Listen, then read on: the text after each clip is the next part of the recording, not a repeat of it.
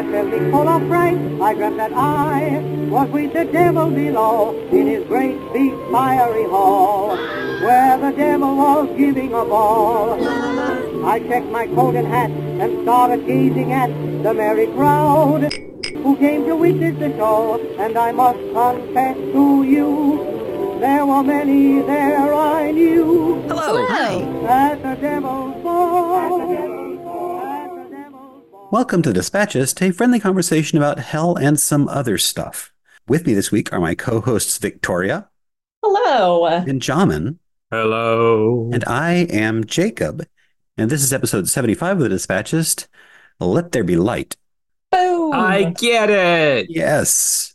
and also, this is the first time that we have recorded in daylight. Yeah, it's kind of, kind of peculiar. We're recording It this is weird. Yeah. I have caffeine. It's it's making me a day drinker, which I'm not so sure about because I'm not a very good day drinker. Uh, you might like it. So, to celebrate episode 75 and this semi round number, we are tackling the topic of Lucifer today. Woohoo. And you may or may not be getting this on Epiphany, kind of the celebration of the church new year and a big light in the darkness sort of festival, a beginning of many things. And uh, that seemed like a good place to drop Lucifer as well. Mhm. Yep. Although, before we begin, and on this festive New Year occasion, I would like to ask for your support as a listener. We are planning a very exciting trip to Nova Scotia to participate in an international Satan academic conference. We are very excited about that. We are going to be lowering the tone. I think that's fair. And uh, the gift of a dollar per episode would be very helpful in kind of eliminating some of our travel costs and letting us afford the coffee that we will desperately need as we Mhm. go throughout that event in mid May. So thank you preemptively for your support. We are the Dispatchist on Patreon. There'll be a link on our podcast site. Yay. Thank you in advance for your support and ongoing listening. Yes. And eventually we'll have clever prizes for our supporters as well. But that's that's a brainstorming thing. We're already thinking about it. It's going to require some craft days. Yes. And green crayons. Fair. So before we begin, did anybody bring anything to the party? So I have 12 bags of corn nuts. Oh, for all the tr- the different tribes of Israel. That's a really, no, I hadn't thought of that. So basically, last month I was, I was, yeah, this is gluttony. I was in the gas station and I saw a bag of corn nuts and I was like, oh, these look good. And they were like ranch flavored. I took them to work Ugh. and I ate them at work. And everyone just walked by. I was like, oh, Jamin likes corn nuts. Jamin likes corn nuts. And so for Christmas, every single person in the office, or m- maybe 12 people, gave me corn nuts. And now I have way more than I need. Please take these. But that will give you a bag of corn nuts every night of Christmas until Epiphany. I would die of probably Yeah. broken teeth. Yeah, I could see that. Yeah, They are dangerous. I think there's a warning label on them. I like them.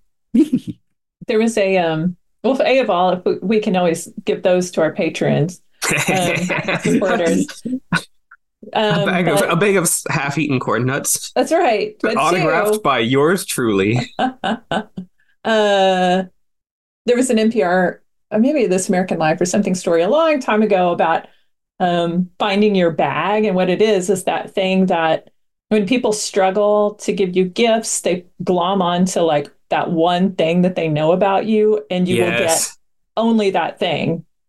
So you have to be careful about what what ba- what you make your bag. yeah. Mhm. I So I corn nuts. wasn't expecting that. it's a corn. I think you need to be sharing. You need to open up a little bit more to your coworkers and let them know the real Jamin. My mother gave me a rainbow six-legged Buer t-shirt. He's so it's cute. Cute. See, Really that's man. If only we could all be so well known by our parents. Yeah. Well, I think everybody should come out and explain their extremely weird fixations to their mom. Slowly. Oh, no, no, no, No, no, no. For those of you following along at home, this is bad advice. yes. I know Jacob is a he's a he's a rare a rare instance of this. Hold, thing. hold off until you're middle-aged and aren't expecting an inheritance. Yeah. Mhm. Oh, I have stuff for the party. So we have corn nuts. Hopefully this will go well with corn nuts. So this is Lucifer's margarita, which is Oh. depicted behind me. Adorable. It's got little, Isn't it cute? little devil ears. And what's funny is is this is a Sainsbury, the you know um, grocery store in the UK. It's a Sainsbury recipe, and you can actually shop. Like you could hit a button and put all of these ingredients into your cart with Sainsbury. Um, but so it's 50 milliliters of Beefeater Blood Orange Gin. Gin Mm. is also important to our conversation today. The word gin. Does gin go in margaritas? See, this is a British thing. Think this is a Oh, British thing. Yeah. It's beefeater. Of course it does. Yes. 20 milliliters lime juice, 10 milliliters of honey, a dash of Tabasco, optional, and one red chili to garnish. As you can see, it makes cute little horns. Yeah, and this is in a martini glass with this kind of lovely luminous red beverage. It's Yes. very pretty. hmm And so you build ingredients into cocktail shaker, including an optional dash of Tabasco. Fill your shaker with ice. Place the lid on your shaker. Important. Shake for 10 seconds. Strain into your glass and garnish with sliced chilies. Ah. What makes the beefeater red? I think that must be the Patriotism. Tabasco. Yipe, she said that fast. I would say, well, it's blood orange gin. Oh, blood orange. Okay, okay. And then probably, so it's got that orangey color. and The Tabasco probably helps a little bit, hmm depending on how much Tabasco you put in. You know, at first I wasn't sold, hmm but that would probably be pretty good. I think it would be. I've had a similar drink that had a similar garnish that was way more savory, Mm. and a, but it was a like a a pepper a pepper martini kind of situation. So this is more like a tangy. So I think that maybe that's why it's called Yeah, the the the So- citrus makes it. Mm-hmm. But yeah, mm, usually tequila. This is more of a gimlet kind of It drink. is a gimlet. uh-huh. What is a gimlet? Mm, Um, gin, gin Gin. with like lime, and it's very refreshing. I like a Oh. gimlet. Okay, okay. Well, I brought some additional entertainment. oh no. For our amusement, fire breathing tusk demons will use claws and skewers to carry sluts across a vast, stony, round wasteland. skewered, skewered, slut, slut. Wait, skewered sluts or sledded skewers? Sluts and skewers. no, no, That's no. our restaurant, sluts and skewers. Oh god. Oh, it's like kebabs and Pretty sure there's already one of those in Austin. bad, bad drink ideas. Pretty sure there's 12 of those in idea in Austin. okay, so just for Oh. clarification, Sure. Yes. is it the demons that breathe fire or the tusks that breathe fire? No, oh, the fire breathing Tusks. tusk, tusk Right, right, right. demons. So, So, grammatically, the no, it's two different words. The demons are both fire breathing and tusked. okay, so it's not like the demons have tusks and the individual tusks are breathing individual tiny flames. No, that would be that would not and the, the it's it's it's no. I've, I have a last minute bit of hell news, Oh, Oh, and I know you have some hell news. I do. Okay. You first then. But this is very teensy and only hell adjacent, but it It's- could it's- be. It's weensy and semi relevant. Well, given that we are living in the end days, I think it's Mhm. pretty relevant. I feel like we Um, are. Yeah. Okay. Yeah. So uh, this is from this is probably the most recent hell news I've ever coughed up because it was from yesterday. Oh, Um, yeah. So China, uh, China's ultra. This is the headline: China's ultra deep water drilling ship. Um, and Jamin, you're going to have to help me with the name of this ship. It's M E N G X I A N G. is there a space? No, Mengxiang Mengxiangqi? that sounds good. Okay. There's also a panda named this. So, so Oh, whenever I point, you're you're going to have to say that name. So that's the name of the ship. panda. um, set sail to reach Earth's mantle. So this ship in oil drilling is actually going to go further into the Earth's mantle than ever before. So it's another news story. It's called, you know, that is opening the gates to hell because nobody has been here before, and uh, it's opening an unknown door for scientific research and for things, bad things to come into the Earth. well, obviously. Yep, yep, yep, yep, yep, yep. So it's called the level that they're digging into. They're they're breaking the boundary between the mantle and the crust, known as the Mohorovičić continuity, discontinuity, or MOHO. Sounds that's like a the- fun shopping district. I I bought a nice scarf in Moho. exactly right. Like what would be Moho like metropolitan No, it's obviously oh. Mouth of Hell. mouth? Of oh, Oh, oh, zing! Oh, yeah, okay. I went from Tribeca to Soho to Moho. That'd be Mohi. Oh, ah, Sorry. very nice. Mohe. So- It Right. remains the barrier for humans in exploring the mantle. So hmm. we were never meant to go this deep, and here we are. Quick aside, I looked it up. It's Mengshang, Mengshang? long-awaited dream. Oh, interesting. That's nice. Oh, that's cool. Because also, or is apparently- it a nightmare? Well, pandas are really hard to breed in captivity, So you had to Uh-huh. breed them underwater in the benthic zone. and so they're like, I- No it's pressure, kind of a, guys. No a pressure. nice name. No, I thought that was a good. Oh, I get it. No pressure. Oh, he made a Ah. science I joke. did, I did, I did. Science jokes. Well, my hell news is a Dante sighting. Uh, In a recent album by Irish singer Andrew Hozier Byrne, or just Hozier, H O Z I E R. Uh, this new album is called Unreal Unearthed. It came out about six months ago or so, and it's framed around Dante's Inferno. So it opens up with some kind of introspective, moody things, wraps up with a piece on betrayal called Unknown Nth, and then closes on First Light. And there's a political song for gluttony that's called Eat Your Young, and some other illusions. There's a pop ballad called Psychopomp, and it's uh, it it I've heard a little of it. It's alternately ambient orchestral and then some pretty solid prog rocky uh, bits. And, uh, Hozier is an Irish artist. He has never recorded in Gaelic until this album, which is kind of neat.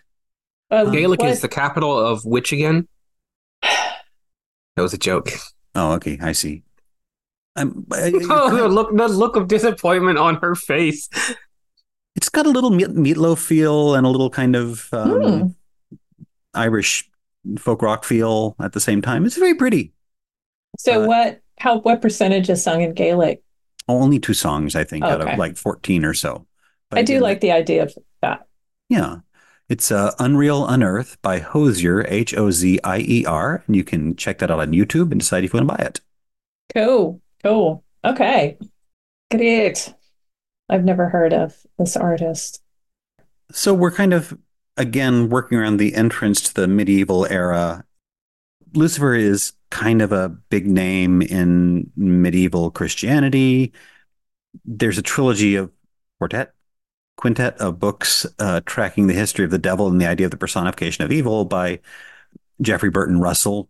Pretty well known series, and his book on the Middle Ages is titled Lucifer. So that kind of kind of shows the emphasis and the weight he wants to put on this figure.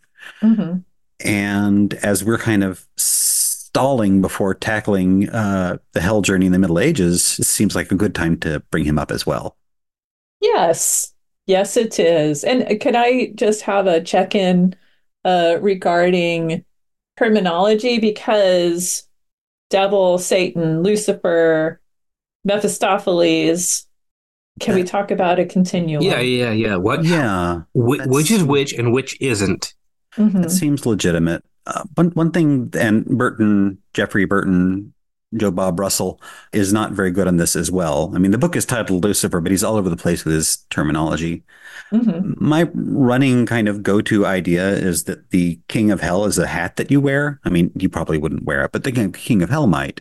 And it's been worn by Satan when he was an entity. It's been worn by Lucifer, Azazel, Belial, and a few others. And all of them are at once the devil, the, the King of Hell and demons, and also their own independent entities and stories. So That's th- that's a question. Is the devil his own entity, or is the devil the title of the position? I think the devil is the title of the position. So on the hat it says the devil. It, it may very well just, yes. Okay. And Lucifer is one spirit entity to have worn this. I've I've been in a lot of arguments about, well, Lucifer and Satan aren't the same thing. It's like, well, they are and they aren't. I mean, it depends on where you're standing and who you're asking. Mhm. And they have been the same thing. And Satan is an adversary. But Satan is also Satan, depending on when when you're reading and how much weight you put on the word. Lucifer has been an adversary. No, no, Lucifer has never been. Well, Lucifer's never been Satan, really, necessarily. Mm-hmm. I mean, they they overlap. They Not not Satan, synonymized. but a Satan. I wouldn't argue that. Okay. I mean, you Well, could say you could say that probably safely, but I you couldn't point to the Bible and say this happened. So one of the things, the things I I have a lot of things in my head, but one of the many things is this distinction or trajectory or whatever where yeah, like Satan is a like Satan is independent from like Satan is his own thing, right? Like or Yeah. um, there in certain understanding, Satan is his own thing, potentially created by God, potentially exists Yeah. coexists with God. Lucifer in most stories was an angel. He does seem to hold the yeah. He's like the first of the fallen is kind of his big myth. Hmm And I guess we'll touch on that in the Bible version of him. I mean, Satan is kind of like he wears cute little leather shorts, has Mhm. horns, fairly bestial, big scary teeth. Uh, he's he's a tormentor. hmm Like all these things are true. His his big moment is Job, where he's like God's little manic thing running across the world, causing problems and finding people who are weak and punishing them and tormenting That's them. the thing. It's in I was specifically going to state the Satan of the Jobs, in which again we're going for the adversary, the tester, the the yeah, one who puts you under trial. He's Mhm. not there specifically to torment you. He's there to put you in a difficult situation to see how you get out of it. right, right, right. Right. Testing, And testing the weak. Testing. yeah, And so I mean it, it really comes back to the biblical test everything, keep what is good. yeah. And so that's the Satan. He's not doing it just for fun to to torment you. He's doing it to test you, to give you opportunity to grow. He may like his job. He may like his job, but But there's also an Old Testament, New Testament distinction too, because you know, say like whatever we call the you know Old Testament Satan was again not necessarily bad. And, and quite possibly metaphor because Yes, the Jews uh-huh. were comfortable with metaphor to a degree which Hmm. Christianity didn't seem to be. yeah, and the New Testament Satan became the adversary, became like crit, yeah. once you have. Jesus, you need because Jesus is the stand-in, like right. he's the the intermediary that protects you from Satan. And Yeah. it's a day-to-day struggle because Satan is amongst us. right, right, and right, then right. Mephistopheles, in my mind, then after we have, you know, Satan is defeated, then you start to have creature, you know, you start to have Mephistophelian kind of Satans that are actually just he originally was a demon who sort of became his, you know, the star of his own show, but is more of a trickster figure. Yeah, folk folk Satans, folk demons. Mhm. We go Yeah. from bad to evil. or not even bad so much as just like i mean in the old you know doing god like still being a part of the whole like god show where right. Yeah. you know testing faith um punishing sinners but not Yeah, like- enjoyable. taking taking care of the dirty work right, Right. right. and being the god of the underworld which is also a necessary task new testament becomes like an actor on his own doing evil in the world Doing and trying to like evil. encouraging people to do evil Well, and still though in the Middle Ages, Satan was a part of God's plan in, in Mhm. most of the time. Like he he kind of fell out of that role around 1600 at the end of the Middle Ages, Mhm. Mhm. depending on who you ask. And all this stuff, you know, remember our two big slogans are we're going to get it wrong Mhm. and everything is true always. and everything's a crab And everything's that's number 3, yes. Our our great trilogy of rules. If if not now, then soon. Uh, so should we go back to the beginnings of this myth as best as we can? Sure, especially because you're thinking about we're hoping to have this on the Epiphany, which is Yeah, yeah, yeah. Shining in the east, but beyond them far. Uh, Mhm. yeah, so a lot of Lucifer's stories are tied to the planet Venus and its uh, strange habits in the sky.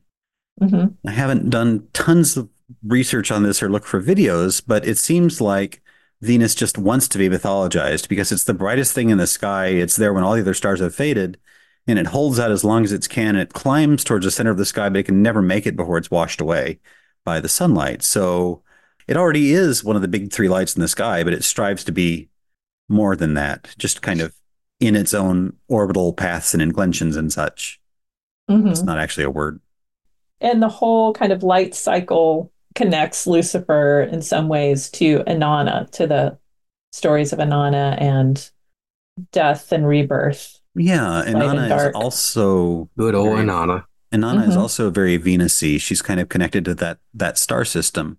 hmm And there's a story that really feels like it parallels the first of the fallen story in Isaiah, as we reference something we haven't referenced yet, Hmm.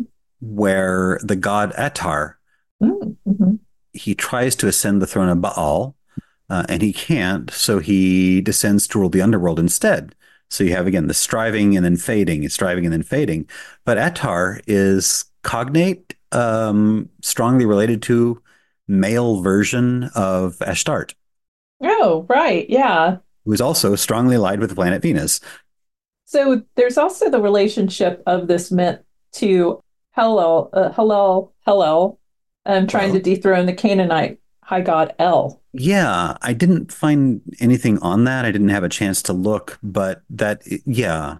And I don't know why this is the case exactly, except that it should be. But in Isaiah, the text is something along the lines of, you know, this is Halel, star of the morning, Mhm, or the mhm. morning star. So Yep. that's that kind of directly goes into into biblical Hebrew. hmm Yeah, I feel like no matter what we say, Isaiah's going to pop up.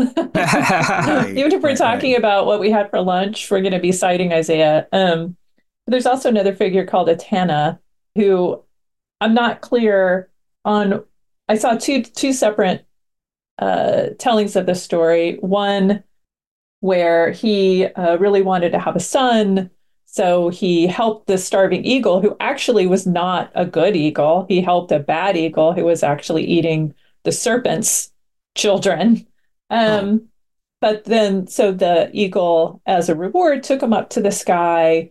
And uh, then, yeah, once he was in the sky, he decided to come down.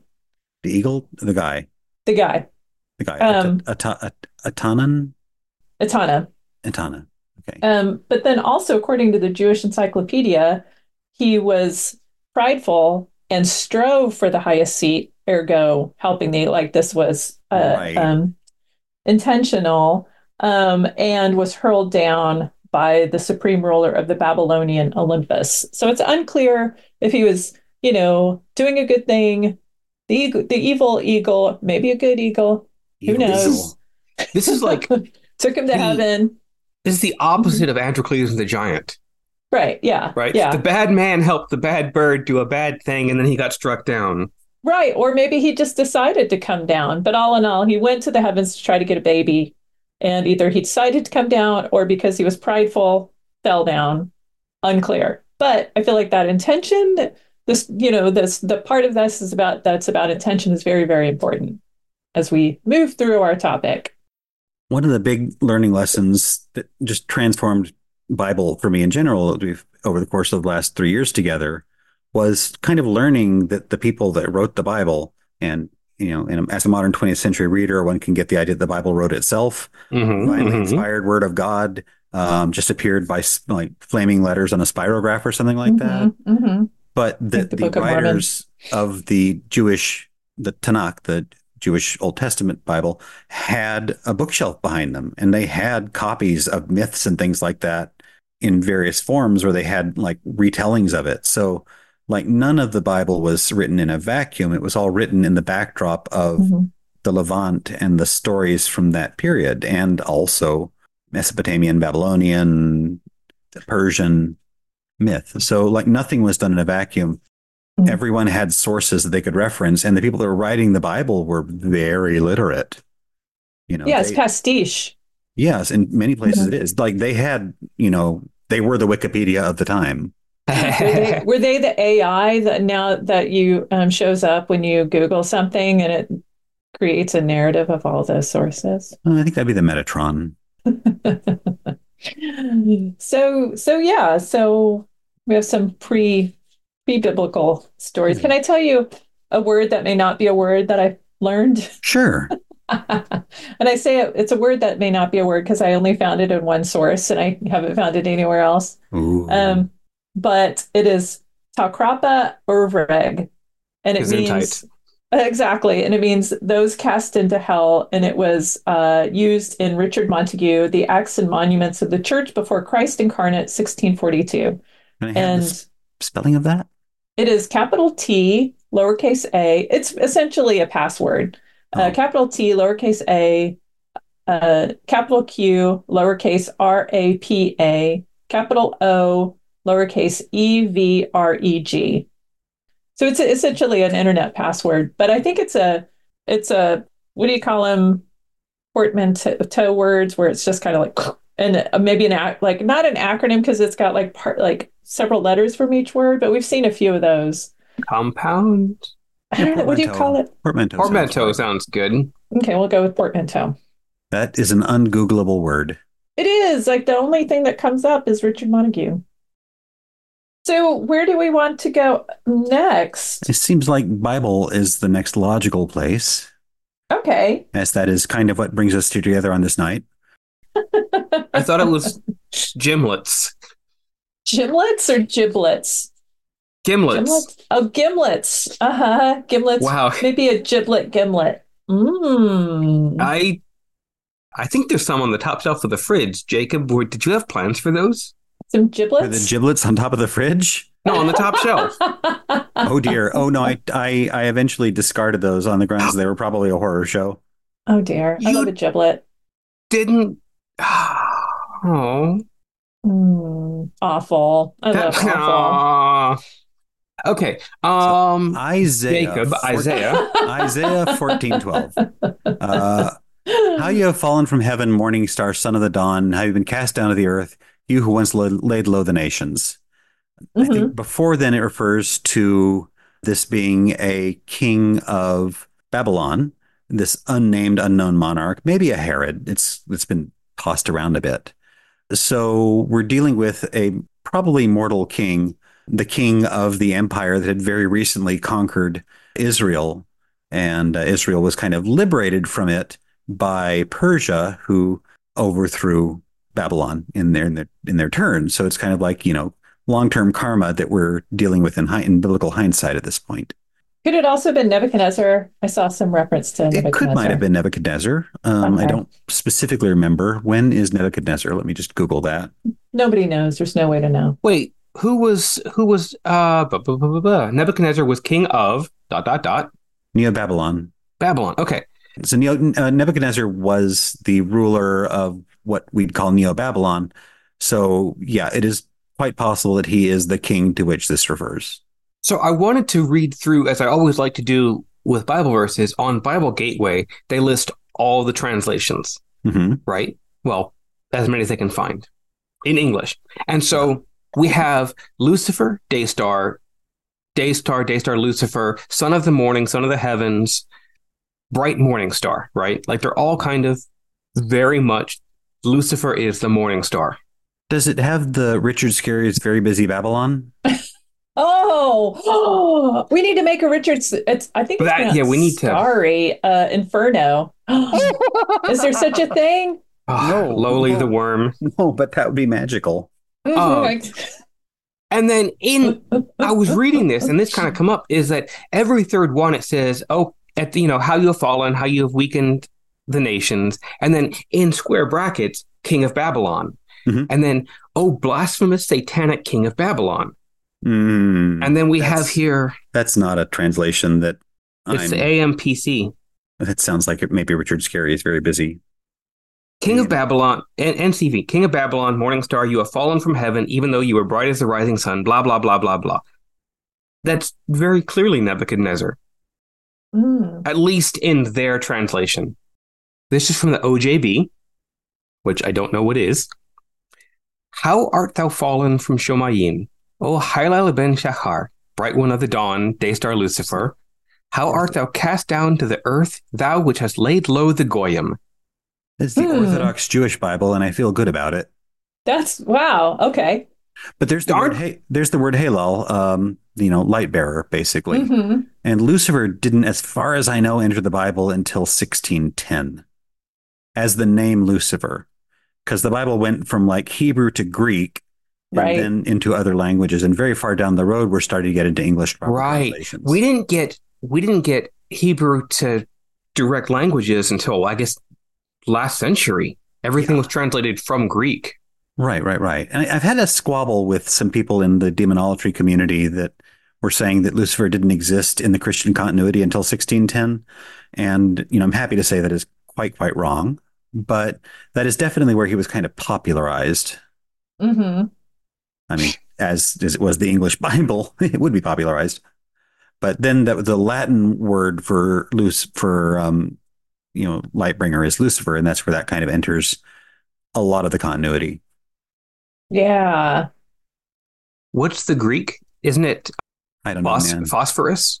Yes, it's phosphorus. Oh, right. Okay. Mhm. So, for some reason, even though we're working from Greek, we get Lucifer and not phosphor. We're not working from Greek. We're working from King James version of Bible, and um, you know a bunch of Elizabethan translators and poets. So it may be the word that sounded the best.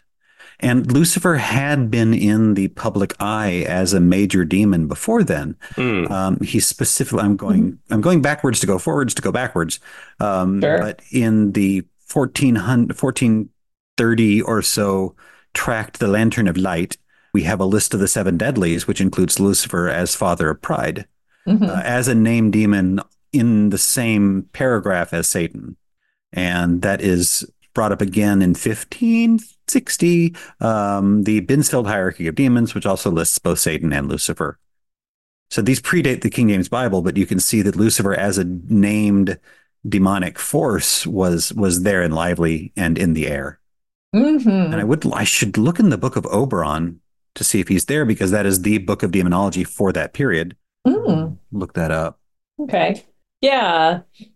Yes. We will. I have some uh, talking points about sin later and what actually was the first sin. So it's interesting because we always associate pride with Lucifer, but should we? I mean, I mean, we'll talk about that in a little bit, I think. we, we may have skipped this in the very beginning, but since we're working out of the Christian Bible, Lucifer being the bright morning star, the the number one cool dude who like pre everything, like Genesis zero zero, Lucifer was like, "Hey, I'm pretty cool. Let me pull up my big girl panties, and I want to be like super the best, as good as everyone else, up to and including God, right?" And then God was like, "No," and so Lucifer fell, and with him he took one third of the angels. That's the Well, story that's we're one working on. story. That's- That's one of the stories we're working Uh-huh, with, but that's right? the best known story. and that's where you get pride. hmm exactly. But the, yeah, there there are several versions of that um, that call into question many many things. So Hmm. well, we could talk. Yeah, a lot of it is from Islamic texts and uh, Jewish literature. So Okay. we'll get to yeah, we'll get yeah, yeah we'll get to that. We'll we may to we may have to redo that that uh, that synopsis at a later date okay. or a later Yeah. minute. hmm Okay. Yeah, the Book of Oberon does mention Lucifer by name as a companion to Satan, and that's from about 1583. But that is supposedly a text that also kind of fed into a lot of Shakespearean writing and things like that. Wait, when was Shakespeare? That the fif- like the 16th century, 15. Okay. Mhm. So it would be contemporary Shakespeare, Yeah, this Book of Oberon. and it's a collection of unrelated manuscripts and jumbles, so God knows where it came from originally. Like jumble puzzles. Yeah, Oh, cool. So that's where that's where we get jumbles and word finds from. Uh, I'm, I'm sure I'll agree with that. I'll agree with anything that you say, Victoria. As it should true. be. Mhm. We're probably going to get this wrong. We're gonna get everything wrong. Other biblical references? Uh, Luke. That's the only other one. And there's Luke, and then there's some assumption that Luke. Well, is it Lucifer or Satan that shows up in Revelations? It's probably Satan because it's more of a monster. Yeah, it's it's it, well, it's it's it's like the serpent, the dragon, the devil, um, Satan, all connected at once. So it's kind of the the entire like devil hat wearing community uh, is all the dragon in Revelations. Revelation's status as a canon book, I feel, is just the slightest bit unstable. So I don't know if I want to go that Yeah, far and that's say this true. is Yeah, but uh, Luke does mention um, Jesus saying, "I watched Satan fall from the heaven like a flash of lightning," which is an allusion to the first of the fallen story, though not Mhm. Lucifer specifically. Good, And I don't even. good I point. think not Yeah. even Halal. Right. Halal, Halal, yeah, shows up other places, uh, specifically in different church fathers' stuff. So, speaking of the church fathers, uh, Mhm. we should give a nod to Origen, who did not mention Ooh. Lucifer by name, but was the, the big church father that kind of popularized the um, the first of the fallen, tenth of the host of angels myth. Um, let's see, is it third or tenth? Uh, I've never heard a tenth, but I wouldn't be surprised if another story had a tenth. It does, and I'll get there. That's that's from the 900s. But uh, in Against Celsus, Origen says something along the lines of the Satan in Hebrew also is spelled as Satanus, meaning the adversary. So he kind of talks about a Satan more than the Satan. Mhm. And later he talks about uh, kind of the first of the fallen myth where someone, where a prideful force brings down the wrath of heaven by, you know, flying too close to the sun, by trying to take the uh, throne. And in that he names Samael, uh, who is kind of the most popular name for Satan as a like proper name. His idea, Origen's idea of capital D devil, it's kind of the the will and the the fall and corruption of the will. So having Samael take on the mantle of the devil feels rather gnostic in that Samael was kind of the the Metatron, no, no, the demiurge, and opposed to wisdom and such like. So there's kind of a jumble of things that together start to popularize the myth of uh, the first of the fallen and kind of Satan not liking Adam and Eve and being a beautiful angel. These all kind of cluster together around Origen and roll forward. It feels like his devil is more a metaphor for our own capacity to fall. Oh, Um, yeah. As well as um, there being a spirit that is a Satan that might be a Mhm. real thing with toes. Yeah. Yeah. The, the, I don't, the- so much of this is a thought exercise. Yeah. all of it is a thought like all of these guys because also uh, i found another interesting thing that i never heard uh, from Origen that theoretically uh, because men occupy or man on the whole humans occupy the moral space between angels and demons Uh-huh. demons really should be beneath the earth um, being waiting to be tapped into by a chinese uh, oil driller uh, oiler or That's whatever very- That's very great chain of being. Yes. it is, it is, it's which is Gnostic, which is very Gnostic too. Um, but this would actually minimize their activities in the world. So we Origen like other church fathers. It would make gardening so challenging. ow, ow. Um, My lettuce. so because that kind of limits their activities, Origen and other church fathers started to make them aerial bodies where they could quote feed on Oh. burnt offerings and blood and the odor of the sacrifices. So they had to be they had to be either terrestrial or uh, in the ether for them to interact with people. Otherwise, if they're just in the ground, right, the only thing that would get to them was you know some pretty like uh, aggressive gardening or fracking. Nuns. Nuns. Nuns. I, I guess this slightly predates the idea that most demons are fallen gods. Because, I mean, gods are definitely, Mhm. even fallen gods are definitely higher than humans in any sort of meaningful scale. Wait, this predates most demons are fallen gods. I, f- I Well, feel like it Origen- does.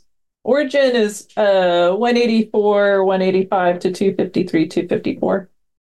When do we get demons or fallen angels instead of fallen gods? Or fallen kings of enemy empires? Oh, that goes, that's 300 BC and further. Um, the, the idea of fallen angels as a concept goes back to at least uh, Enoch, which is like 250 Mhm. BC or so. Watchers.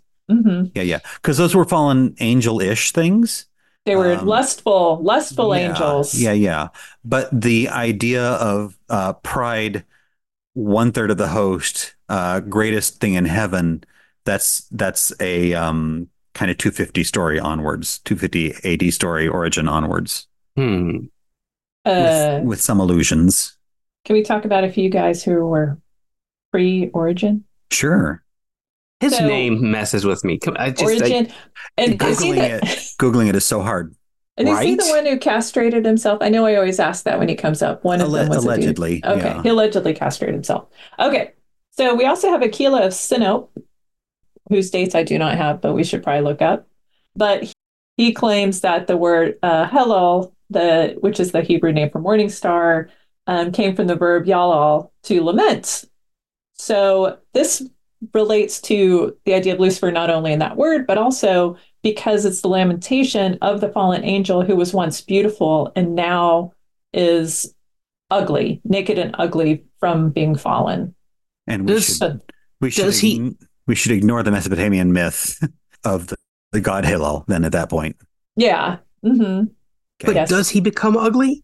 See, this is the thing because the romance. and it's unclear. I mean, I'm not sure because we do like the romantic Lucifer is sexy Lucifer. He's pretty Right. hot. He's totally like, hot. Yeah. He's bright and shining, and he is the tempting one. Mhm. Evil is is fun. Go be with the pretty evil people. This this may be relative because as the second most beautiful thing in creation, um, Lucifer was was transcendently hot. Like Mhm. chisel abs, no hair out of place, manscaped all over, beautiful thing. Smoke a smoky eye. He always has a smoky eye. yeah, yeah, yeah. Mhm. So in falling, he became further from God, further from that transcendent beauty, and only like firefighter calendar of the year hot. oh, a manly, lustful beauty, not a godly beauty. Right. It is- Less less transcendent beauty. And is he manly so much? I mean, he's very androgynous. Like hot, super hot Lucifer is kind of androgynous as well. Only in your TV shows. In my TV show, I've never seen like a burly Lucifer. You I, know, I don't know. We're dealing with like assumed gender and right? Like it's. I think uh, Lucifer transcends gender. You say Lucifer's not a bear. Lucifer's not a Lucifer is bear. Yeah, no. Just a, a like a um a Ganymede kind of yeah. So uh, Tertullian, um, or Tertullian, sorry, who is 160 to 225. So he's slightly before Origen and kind of, con- you know, concurrent with him. He twice presents in his Adversus Marcionum, twice presents as spoken by the devil the words of Isaiah I will ascend above the tops of the clouds, I will make myself like the Most High. So he sees this, he sees the fall of Lucifer as happening after the fall of man, because then Lucifer would have the most influence over. Oh, Right. And in that Mhm. version, they they happen in like divine time at nearly the same instant, I think. So it's kind of like later, I have sort of more of a, I forgot who's, well, I'll, we'll get to it in my notes, but the timeline of creation pinpointing exactly when Lucifer would have entered the timeline for all of this to make sense. That's the big thing about Tertullian. interesting. Mm-hmm. Well, I had not considered the the repercussions of one happening before the other. I had not considered whether or not Lucifer was a bear. Can I we mean- go back to something Jacob said, hmm where he said Lucifer didn't like Adam and Eve, Yeah. and I was like, I don't feel his actions were personal. What do you base this on? I've never considered like an, a like or a dislike. It was more it's like I'm going to like bring the downfall of humanity, which is God's work. I feel like the answer to this lies in writings outside of Christianity, at least at first. Gasp. well, And thank like- you. I'd like to pass the ball. Thank you for that setup. So yes, I'm going to pre- I'm going to present a couple of different variations on this theme that are in Jewish literature and Islamic literature. Um, that essentially, I go would ahead. like to wrap that up with a discussion of uh, Norse literature from like 900 ish AD or so. Oh, okay. Yeah. Cool. So I have all- I have this list of things that are all kind of connected like topics, but we're going to touch on what exactly is the first sin, what is the origin of sin, and differences between Lucifer and Satan are kind of conflicting traditions. Well, actually, we talked about the difference between Lucifer and Satan. Creators and creations. Hmm, that's a hard one. This is a very hard one. That's like snakes and ladders, right? And it's like it's a Jeopardy category as well. We're kind of entering into a Jeopardy game. Oh no. Uh huh. So a lot of this comes from so the conflicting tradition essentially is that in the Old Testament, we talked a little bit about this. Like Satan works for God and serves the purpose of testing sinners. Right. Um, and he is actually kind to non sinners in a lot of rabbinical works. Sort of, uh, there's a story about um, him coming into a woman's hut and realizing here's a bear, realizing he's too big that he might damage the hut. He actually like turns himself sideways and breaks a bone in order to accommodate this woman. What? And Oh. being empathetic to polite. people suffering because he sees what's going to happen to them later. Mhm. So there's this kind of sensitive side to Satan because he is a part of God and a necessary thing that cleanses cleanses the world of evil influence. So we've got that idea. Some things don't need to be t- tested by the devil because they're already being tested. Right, exactly. Yeah. And then we also have the idea of the um, evil, prideful Satan in the New Testament, right? And so this is kind of where we get the idea of the traditional story where we have Lucifer, due to his own pride, being kicked out of heaven, taking angels with him, and then he's really bitter and starts to just screw with everything on earth. Does he take them or do they go with him of their own volition? And so we also have the Watcher myth, then, right? What, what, year, And- what year was what year was that story of Satan being malicious? Oh, this is New Testament Satan. Oh, okay, okay, Mhm. okay. But we're like post biblical. Um, yes. Mhm. Okay, okay. Yeah.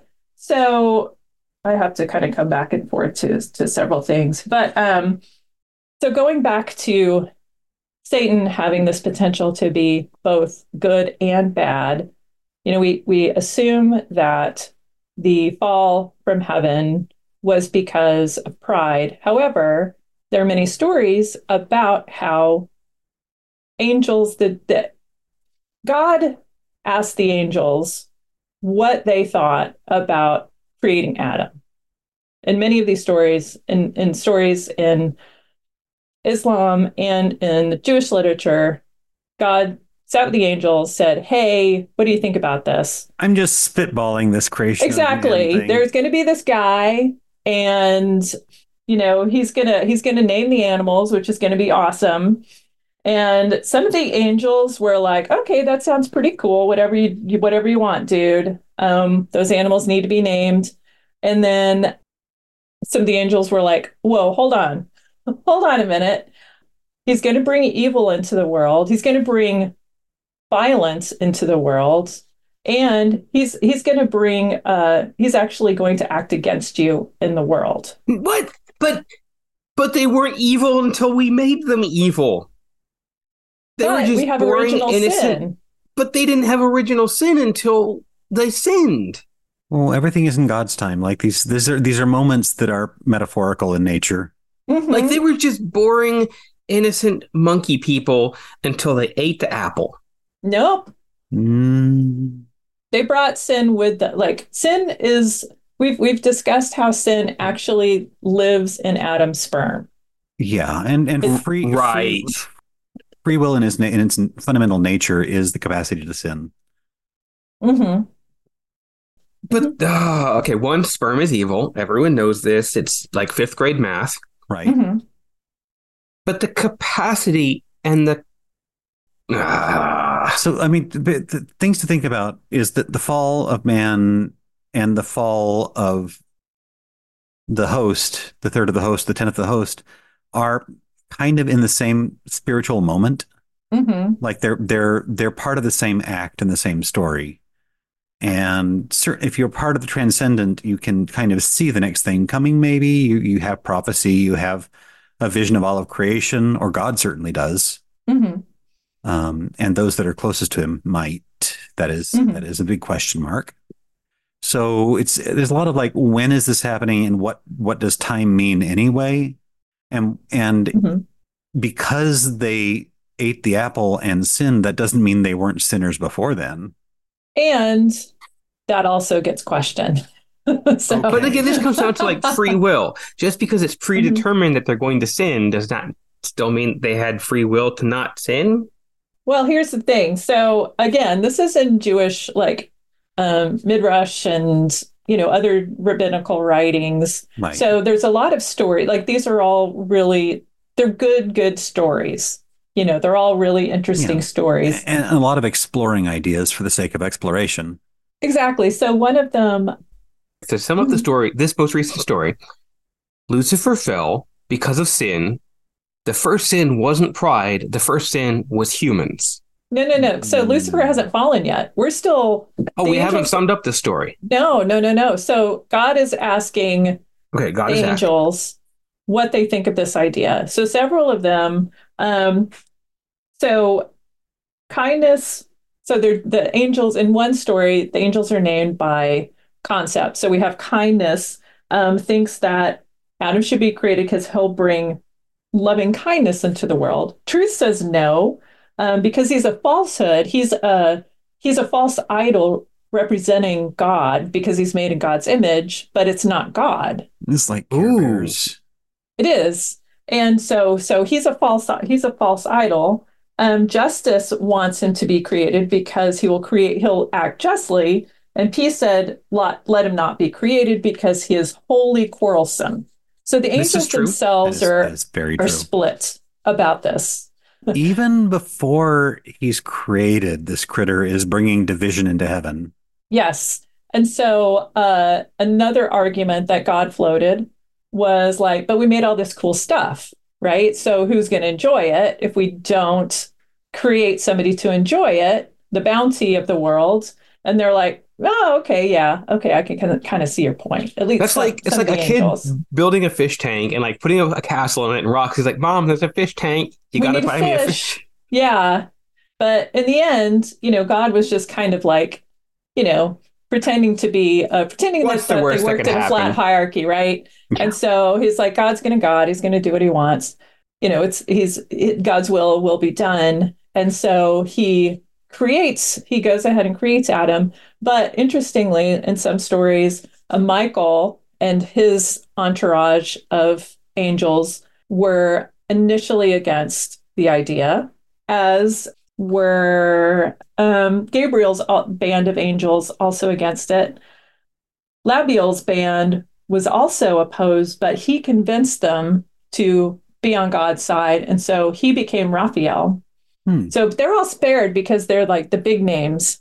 So, but the other angels who um, were against God's plan were burnt. So they're burnt. Ouch.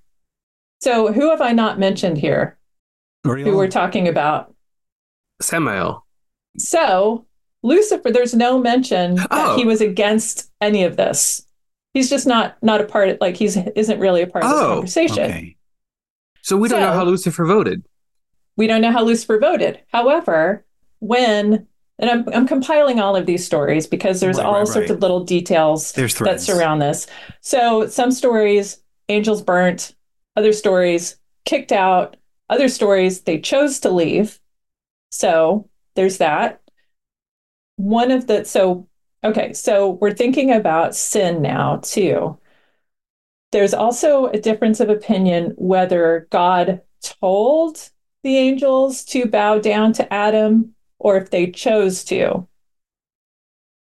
So Lucifer did not bow down to Adam because he thought that, just as we mentioned, that Adam was not worthy of worship because he's a falsehood. He's not God.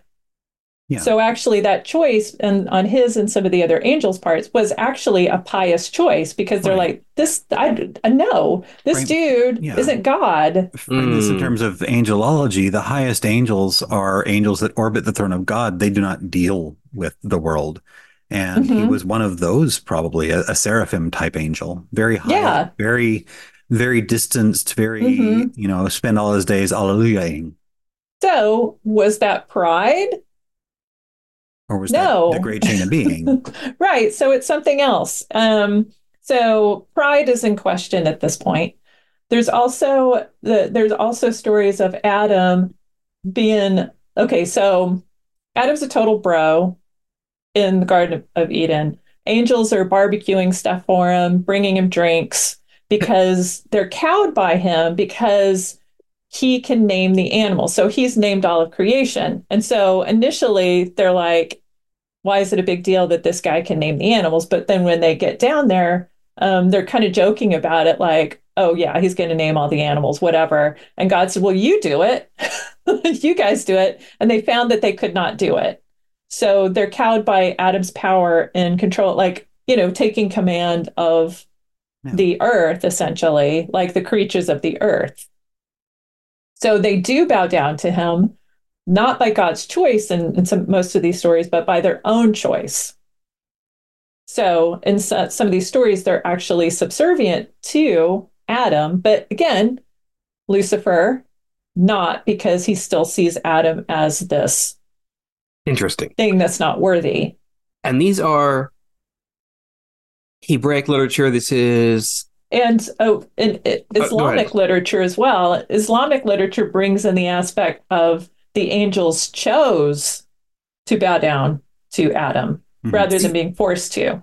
because there's the line in Hebrews hmm where it says, and he made them a little lower than the angels. There's still glory and honor in like Zuzah or Mhm. S- Swedish Sisu, but they're still, if Adam is a little lower than the angels in the Christian Bible, why are they bowing down to him and bringing him drinks and and revering him?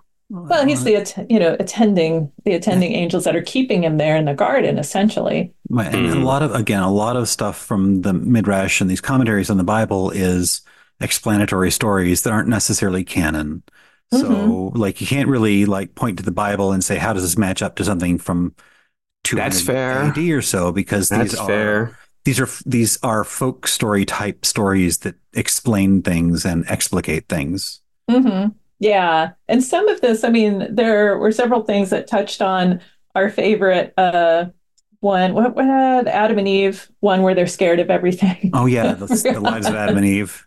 yeah. So okay, like you'll get these forays into that, but um, the a funny side note from the source that I got a lot of this from, which was Leo Jung, Fallen Angels in Jewish, Christian, and Mohammedan Literature: A Study in Comparative Folklore in the Jewish Quarterly Review of 1925. He like pulled all these stories together, so it was kind of a compilation of all these stories. But the footnote is.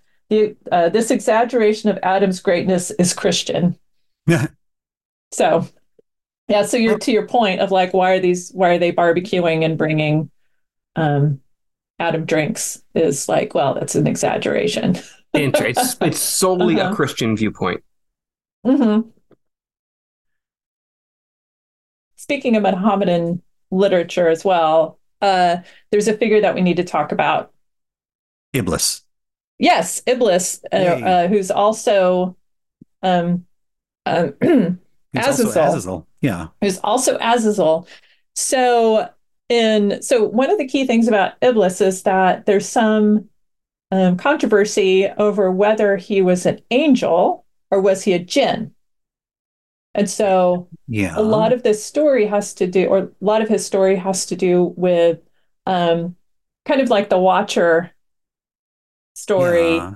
where uh, he was sent to kind of like manage the jinn, right? Because Right. he's sort of this this hybrid angel jinn figure. He was in judgment over the jinn, Yeah. but then and Go ahead. jinn, jinn are in a middle place between angels and demons. They can they have free will.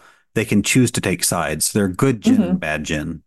right, yeah, and so this is kind of like the the giant the giants in the Watcher Yeah. um, myth where they were wiped out. So the jinn are wiped out. Um, yeah, so he is uh, appointed by God to obliterate the jinn um, and replace them with humans. oh, harsh. Mm-hmm, mm-hmm. But he um, objected to again the creation of Adam, who was the first human. Um, but not the obliteration of the jinn. oh no, that's fine. Oh, okay. Yeah, yeah, yeah, yeah. so he um, was cast out because of um, his again his uh, disagreement with the creation of Adam, um, but he uh, let's see he becomes associated with the Islamic devil as a result of that um, Shaitan. So he becomes the figure that is associated with Shaitan, but also um, Azazel, who is part of the Watcher myth. So he's kind of this important figure as being sort of in all three in one, sort of human, demonic, and angelic. And supposedly the story is that God actually created Iblis. So again, he was another creation from the seventh earth. So the fires beneath the seventh earth. Hmm. So he ascended to the surface by worshiping God. And there, because of his servitude, he became amongst the number of angels.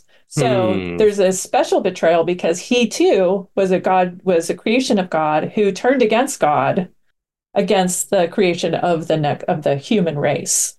So he's a super important and interesting figure that doesn't get kind of mentioned in the story a whole lot, except for when we talk about Azazel. So that's my little that's my little foray into Jewish literature, Islamic literature that calls into play what exactly the story is about the fallen angels, fallen Lucifer, and what was the first sin? Was it pride? Was it envy? Because sometimes there's a belief that Envy is, Lucifer yeah. is jealous of Adam, and Iblis also is accused of being jealous of Adam as another creation of God. Or was it lust? Because we also have the stories of the angels who lust after women and themselves choose to come down to earth, choose to be, be the fallen, and their leader in, in many stories is also Lucifer. So there's a host of different things. Or did Adam bring it with him when he brought wrath to earth? So the- Or was there an eighth sin, which we've actually forgotten about and Uh-huh. don't remember how to do anymore? So original Math? sin. Math? Math? Calculus? So original sin is late church father, late patristic. It's a 350 idea. Mhm. So if you're if there the the sin, the idea like in Adam's fall we sinned all is fairly late in the game and probably post dates pride as the as the like capital S sin of that period in history, prehistory, mm-hmm. religion, mytho mytho history. But can I blow your mind a little? Always. So, given if you totally flip the story and see Lucifer as the good guy because he would not worship Adam, is idolatry, does idolatry become like, is idolatry the first sin? How hot was Adam? We don't, we don't know. See, was Adam a bear? Was Adam, know. Adam was Or- probably a bear. Do you think Adam was a bit like, you know, kind of a grizzly, grizzly Adams kind of figure? Is- Oh, you two you guys are too young for Grizzly Adams, probably. Anywho, so yeah, so uh, what you know, who brought sin to the world? What was the first sin? I just object to the fact that the capability of sin does not equate to sin. So it's like Okay. that's that's unfair. It may be r- true. It may be absolutely true that man is the downfall of everything. Yep. It, I mean, it kind of is, but hmm innocent until proven guilty. Okay, so you're in you're in you're in the Adam camp. I mean, he was guilty, but Mhm. until he sinned, he was innocent. Well, I have another I have another point to bring up about that, but I'll let I'll let Jacob have have the floor. Okay. I have a question.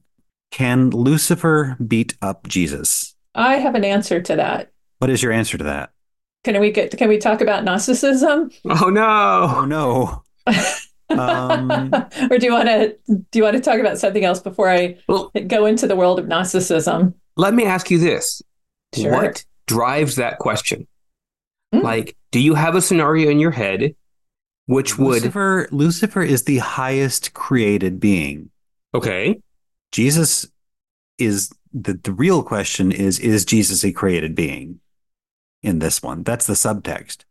And Oh, my my friend Elfric, writing on this in um, 975, uh, argues that Jesus is not a created thing. He is an aspect of you know the Godhead, the the three and one, the one and three.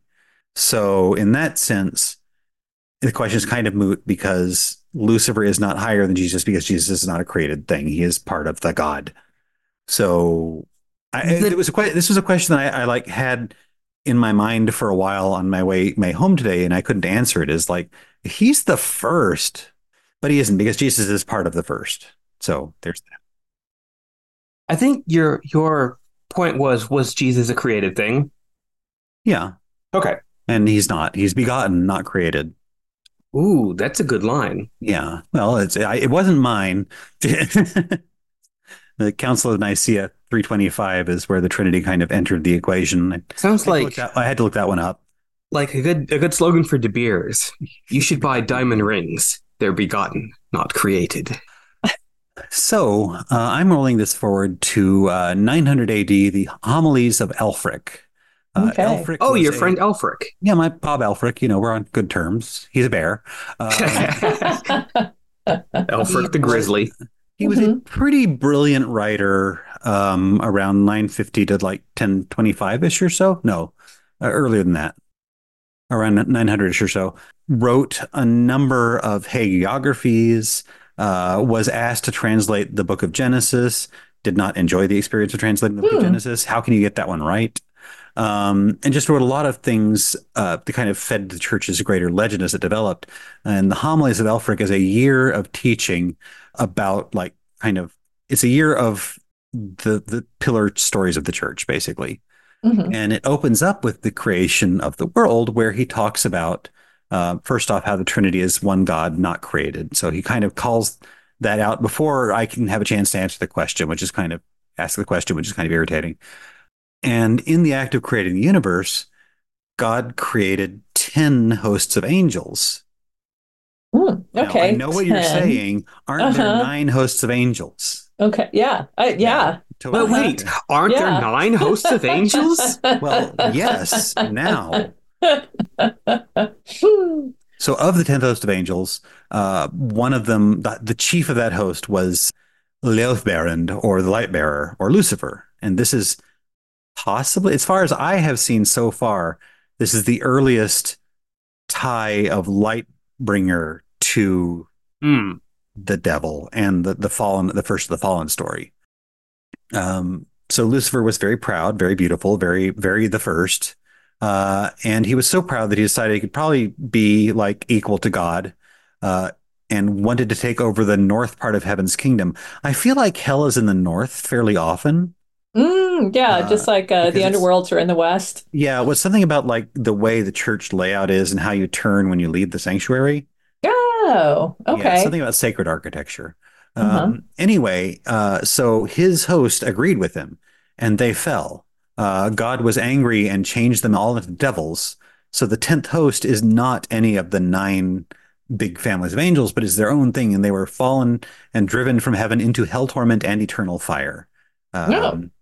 And having seen what happened and the harm that pride could do, the Mhm. other nine hosts gave up their free will what? the last choice for them.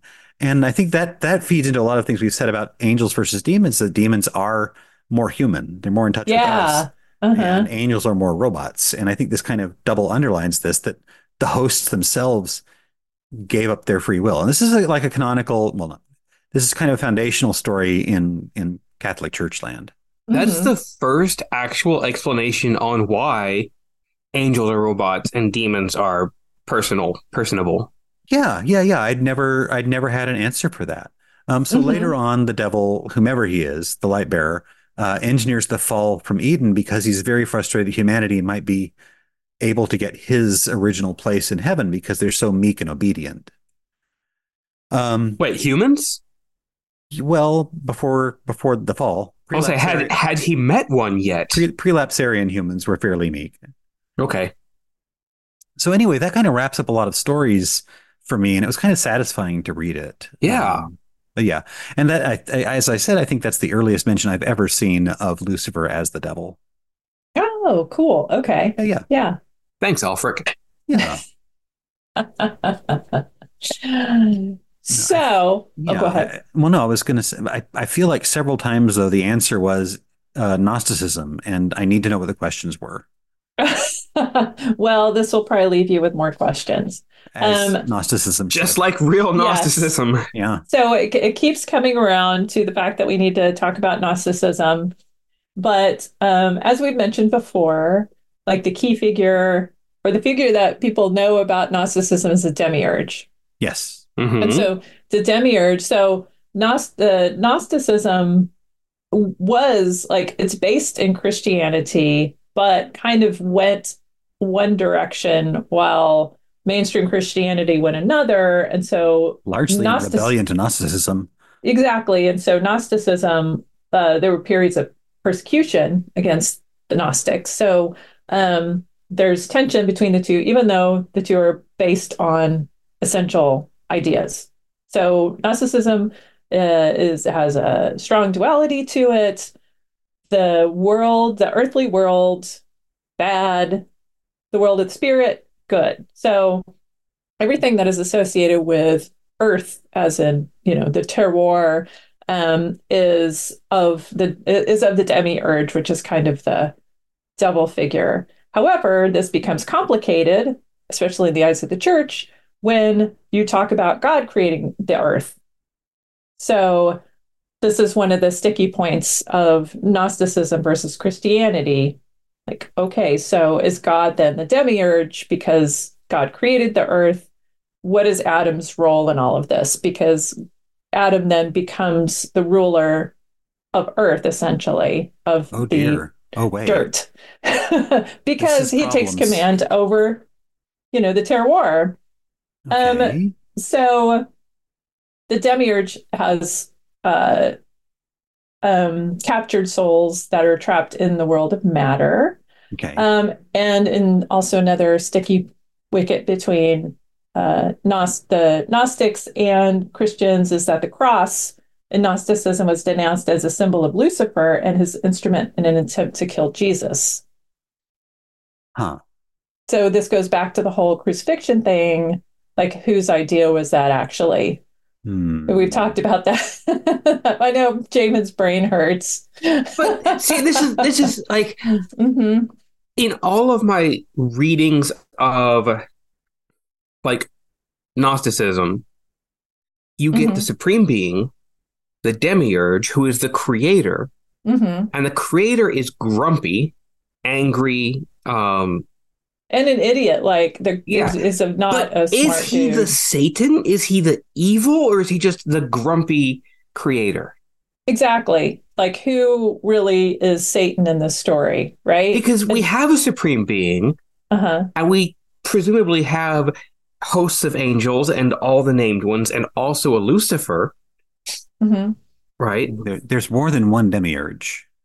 Yeah, and and it is like a, you know, it's complicated because if you accept that um Adonai created the earth, Right. Adonai, demiurge, is demiurge evil? Or is the demiurge just kind of like the what the you know, the the watchwinder in deism, like just like started it all and just let it go. Right.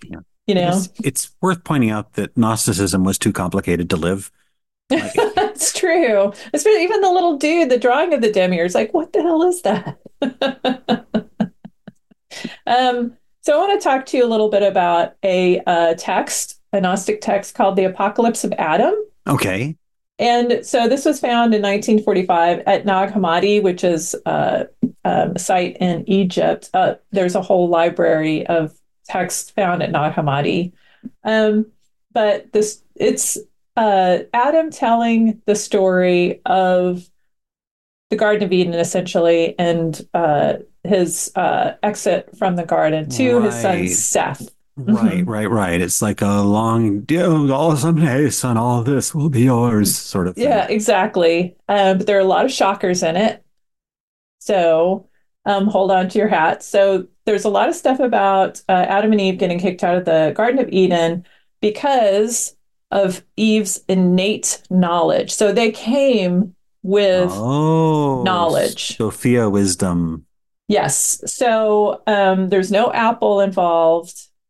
God was jealous of this knowledge, and that's why he kicked them out. So they were stripped of their knowledge.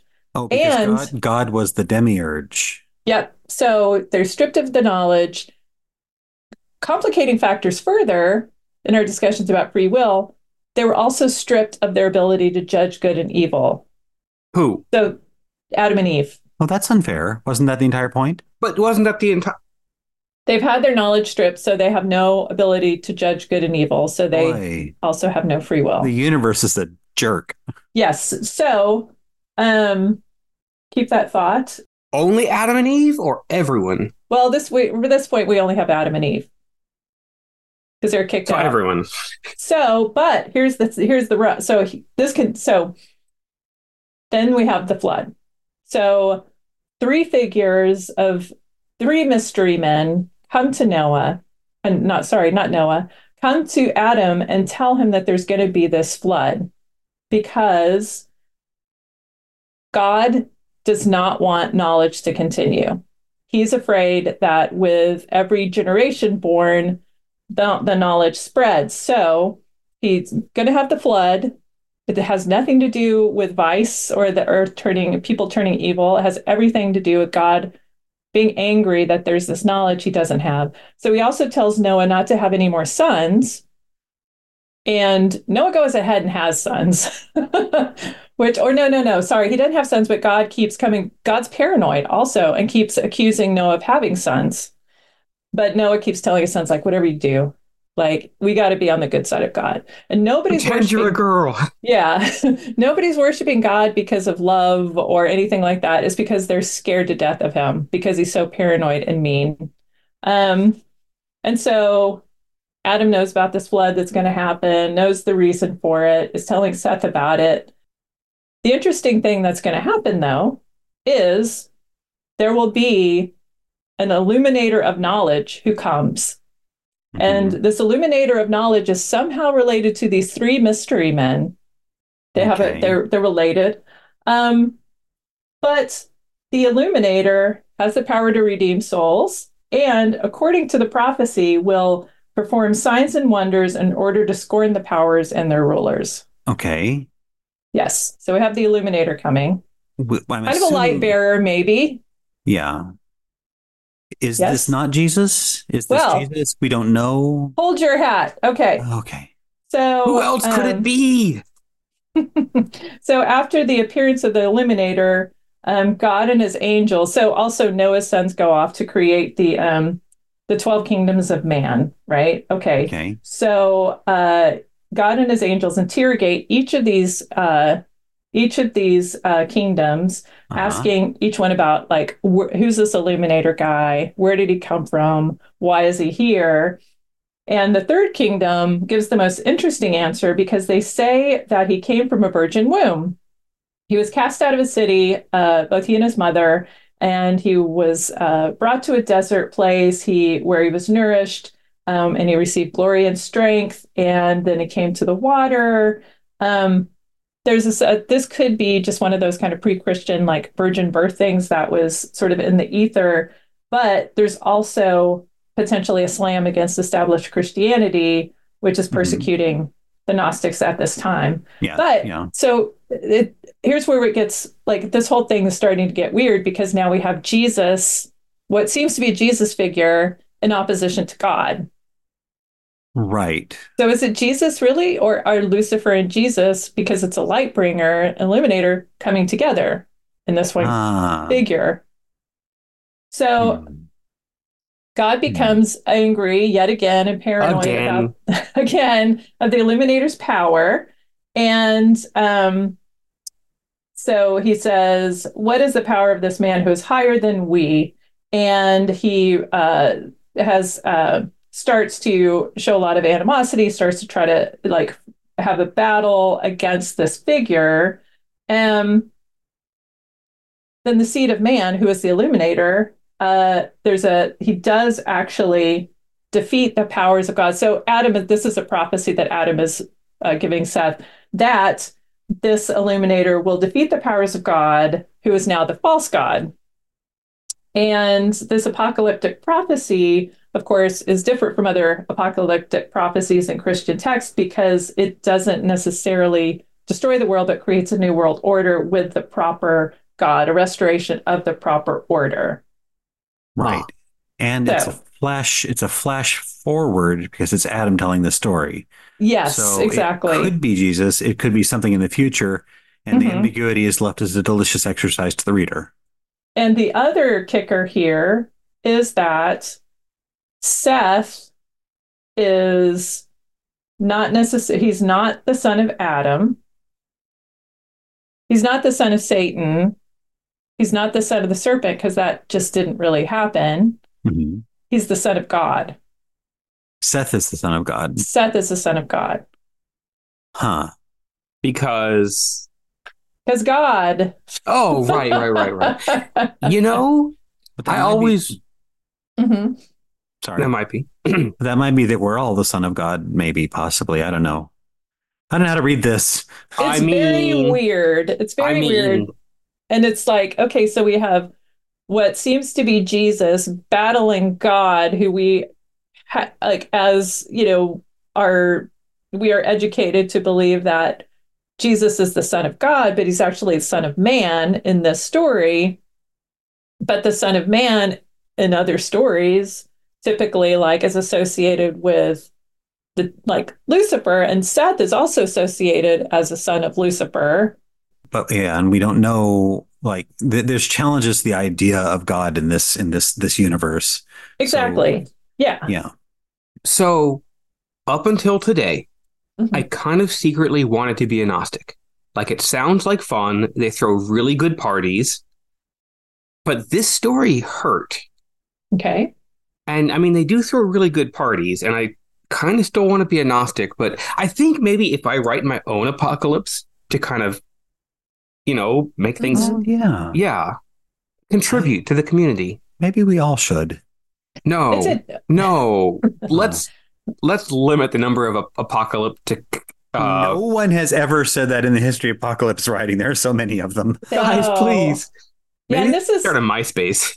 This is more like that's a restoration, but it's also so what's interesting to me. There's a lot of things interesting to me, but so knowledge, like gnosis, is the key idea. Like that's Right? the, it's in the, it's a, it's on the box, right? It's on the box. So the knowledge bringer, who typically, like in Christian stories, is the bad guy because he gave Adam and Eve knowledge, is the good guy here, but he's restoring knowledge that at that Adam and Eve already had or Eve had. So it's kind of it's like a little flippy floppy Yeah. you know, where knowledge is the thing that saves the day. It's uh, like Prometheus, you know, in some stories, Prometheus is the bad guy, in some stories, Right. Prometheus is the good guy. So, and Prometheus is associated with Lucifer in romantic literature. So, we're kind of like in this Yeah. weird. Speaking of knowledge, Mhm. um, I learned something like four minutes ago, which I had taken for granted. So the demiurge, Mhm. I kind of like really just accepted he's a demiurge. And I kind of went at this as in demi, as in partial, like hemi, semi, demi, and urge as in like motivation, force, Mhm. right? So the demiurge is the actor upon who created the world of the supreme being. That's the that's the wrong etymology. Don't listen to me. I'm wrong.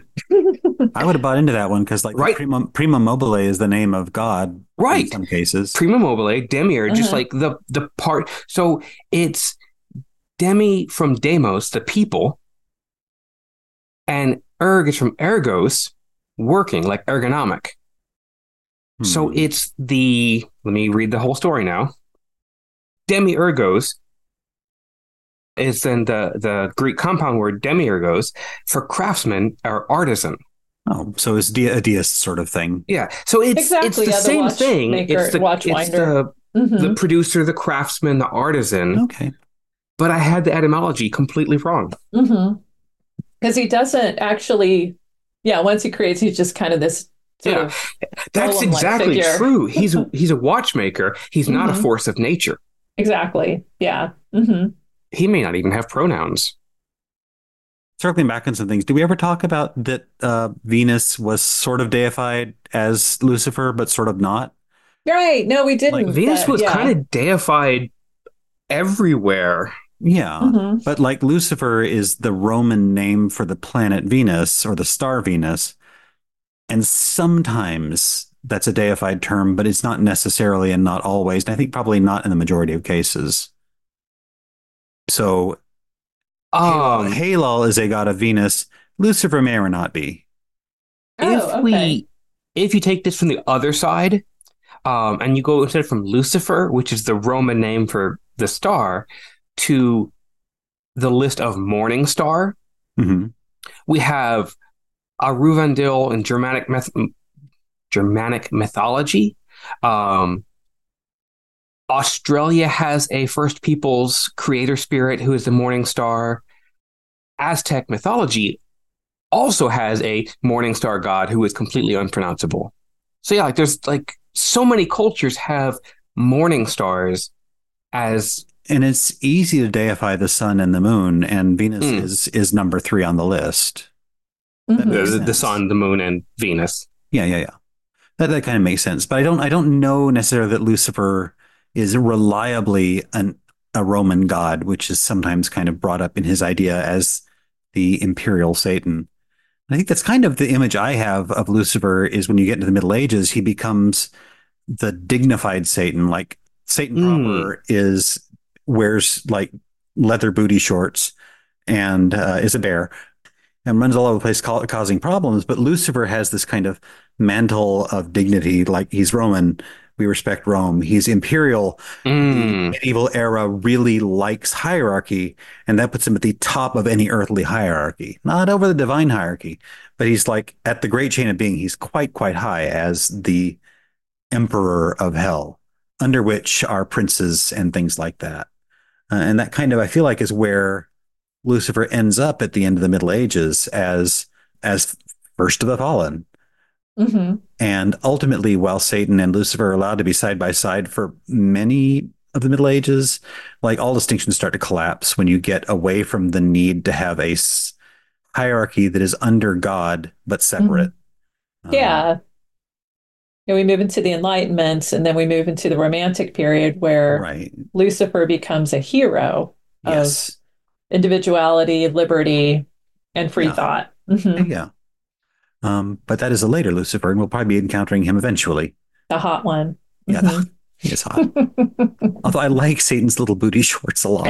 Did I? I think I. I think I shared this on uh, Telegram, but I need to share it again. The video from Poppy about that is the it has the um, she's sitting in the kind of Baphomet pose on a throne, and there's a, a hilarious Party City Satan that's part of that video. Aw.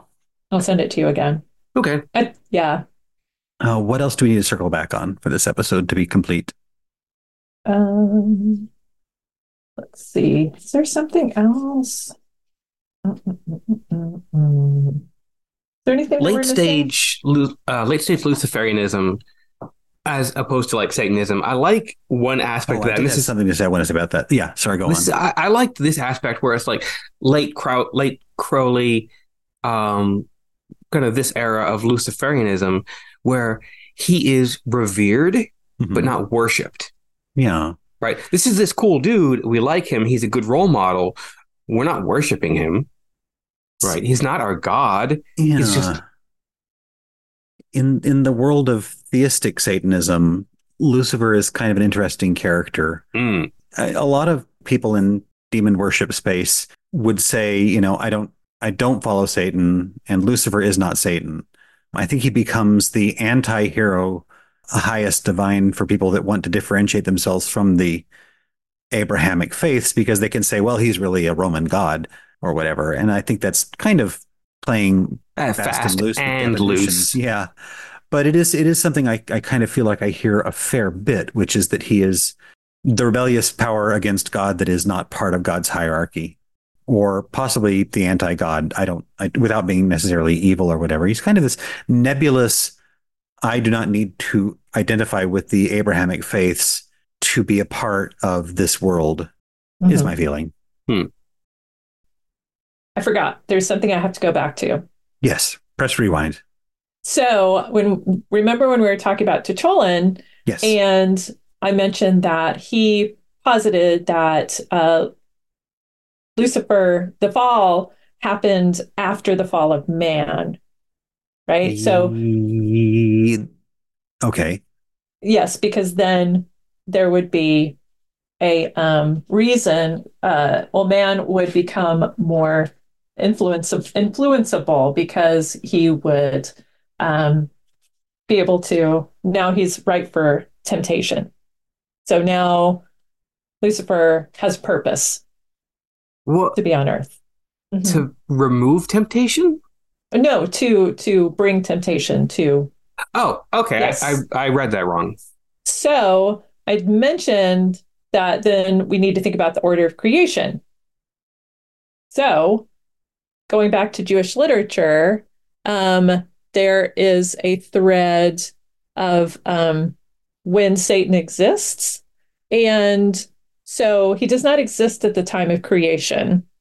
Or if he does, he you know, he raises no objection to Adam being created. So Right, he's either he's either there and silent or he just doesn't actually exist.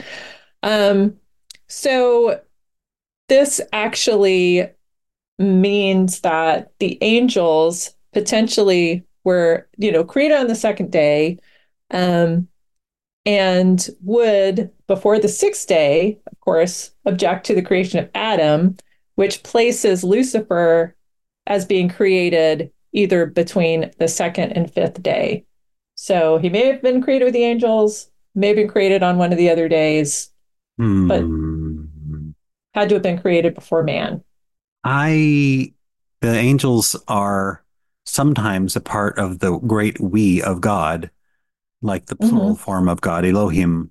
Um, so that's that's that's like translation questions there. Like was Mhm. that was that a part of that story or not? Like because God God God as gods as we created the heavens and the earth, Mhm. and then other things were created later on.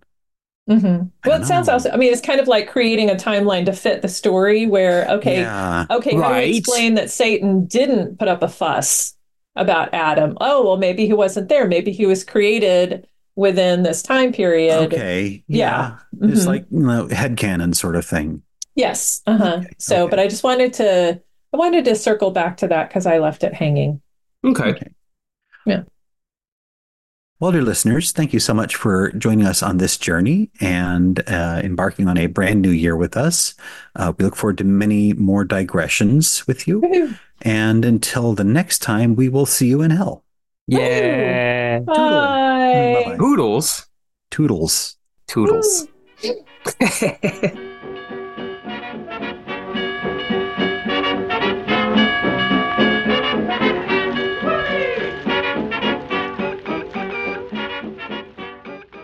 This podcast is copyright 2023 by The Dispatchist and is Creative Commons. You're welcome to reuse with attribution. Look for us on your favorite podcast app. Say hi to us on Twitter or Gmail at The Dispatchist, no spaces. Check out our website, dispatch.ist, for episodes, show notes, and a variety of hellish resources.